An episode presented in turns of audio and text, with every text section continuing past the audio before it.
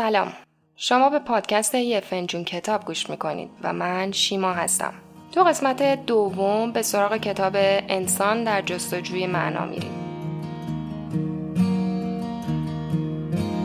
When the desert sun has passed, horizons final light, and darkness takes its place. ویکتور فرانکل، روانپزشک معروف، با این کتابش تونسته چندین نسل از آدم‌ها رو در تحمل رنج زندگی کمک کنه. اون میگه از رنج زندگی نمیتونیم اجتناب کنیم، فقط میتونیم واکنشمون رو نسبت به اون تغییر بدیم، ازش معنا بسازیم و به سمت اون هدف حرکت کنیم. تیکه‌ای از این کتاب رو با هم بخونیم.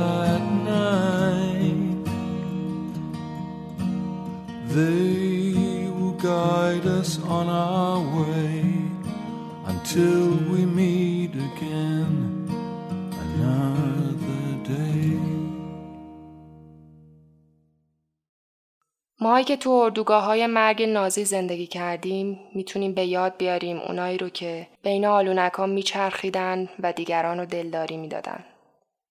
اونایی رو که آخرین تیکه‌های نونشون رو به دیگران میدادن.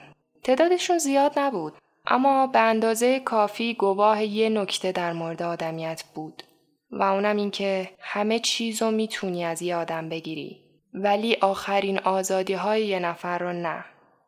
انتخاب اینکه نگرشمون به شرایط چیه و چه مسیری رو میخوایم انتخاب کنیم. پیام نهایی این کتاب امیده، حتی در مزخرفترین شرایط، دردناکترین و بیروحترین شرایط زندگی. میگه اونایی که برای زندگیشون معنایی پیدا میکنن، در نهایت اونهایی هستن که میتونن از سختیهاش هم عبور کنن. به قول خودش، اونایی که یه چرایی برای زندگی دارن تقریباً هر چگونگی رو میتونن تحمل کنن. چرا که به نوعی رنج وقتی معنایی ازش ساخته میشه دیگه رنج نیست. درست مثل معنای قربانی کردن.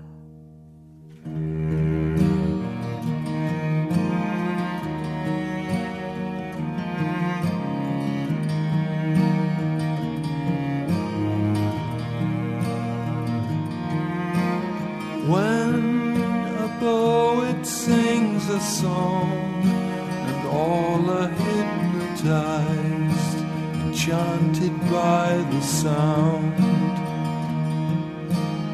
we will mark the time as one, tandem in the sun, the rhythm of a hymn.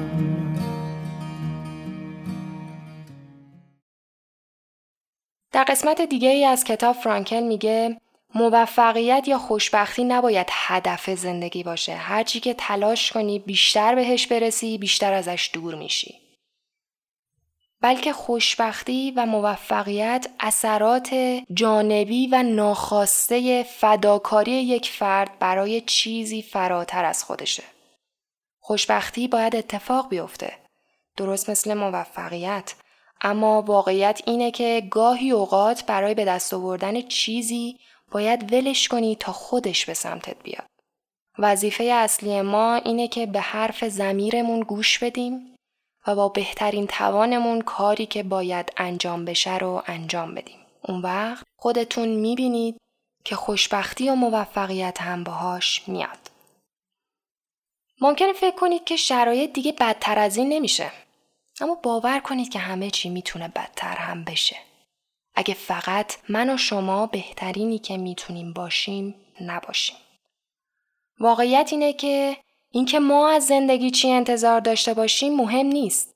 مسئله اینه که زندگی از ما چی میخواد. ما باید دست از سوال درباره معنای زندگی برداریم و به جاش به خودمون به عنوان افرادی نگاه کنیم که هر روز و هر ساعت توسط زندگی دارن مورد سوال قرار میگیرن. جواب ما به سوال زندگی نه فقط در حرف و نیت، بلکه در عمل باید صحیح باشه. در نهایت زندگی یعنی پذیرفتن مسئولیت پیدا کردن این جوابهای درست به مشکلات زندگی و انجام وظایفی که به هر آدمی محول شده.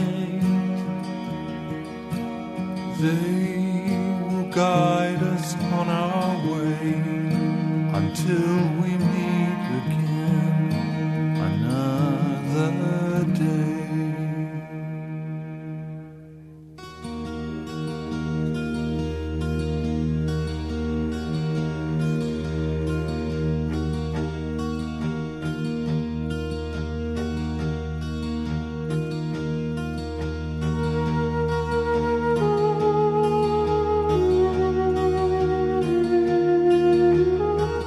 فرانکل میگه برای اولین بار تو زندگیم حقیقت رو بین اشعار و سخنان شاعران و متفکران اینطور دیدم که عشق هدف نهایی و عالی ترین هدفیه که انسان میتونه آرزو کنه و نجات انسان فقط از طریق عشق امکان پذیره، چون عشق تنها راه انسانها برای درک کردن درونی ترین ویژگی های شخصیت انسانیه. هیچ کس نمیتونه کامل انسان دیگه ای رو بفهمه مگر اینکه به اون عشق بورزه. عشقی که کمک میکنه نه فقط صفات و ویژگی های انسان های دیگر رو ببینیم، بلکه فراتر از اون بتونیم پتانسیل های اونها رو هم ببینیم که هنوز بالفعل نشده اما لازمه که بشه و از طریق عشقی که انسان ها میتونن پتانسیل های خودشون رو بالفعل کنن. کافی آدم ها از پتانسیل هاشون و از اون کسی که باید بهش تبدیل بشن آگاه شن. چرا که وقتی شرایط قابل تغییر نیست، لاجرم انسانه که باید تغییر کنه. با اعتراف به این که هر انسانی مسئولیت بالفعل کردن پتانسیل زندگیش رو به دوش داره، میخوام تأکید کرده باشم که معنای واقعی زندگی در بیرون کشف میشه، نه در درون آدم ها. من این ویژگی سازنده رو خود متعالی وجود انسان نامیدم. به این معنا که انسان بودن همیشه به معنای چیزی یا کسی غیر از خود اشاره داره. هرچی انسان بیشتر خودش رو فراموش میکنه با وقف کردن خودش در راه هدفی یا عشق دیگری، اون انسان بیشتر خودش رو بالفعل کرده. در واقع اون چیزی که بهش میگیم بالفعل کردن خود یه هدف دست نیافتنی نیست، بلکه یکی از اثرات جانبی خود متعالیه. امیدوارم از خوندن این کتاب لذت ببرید و متشکرم که به این قسمت گوش کردید.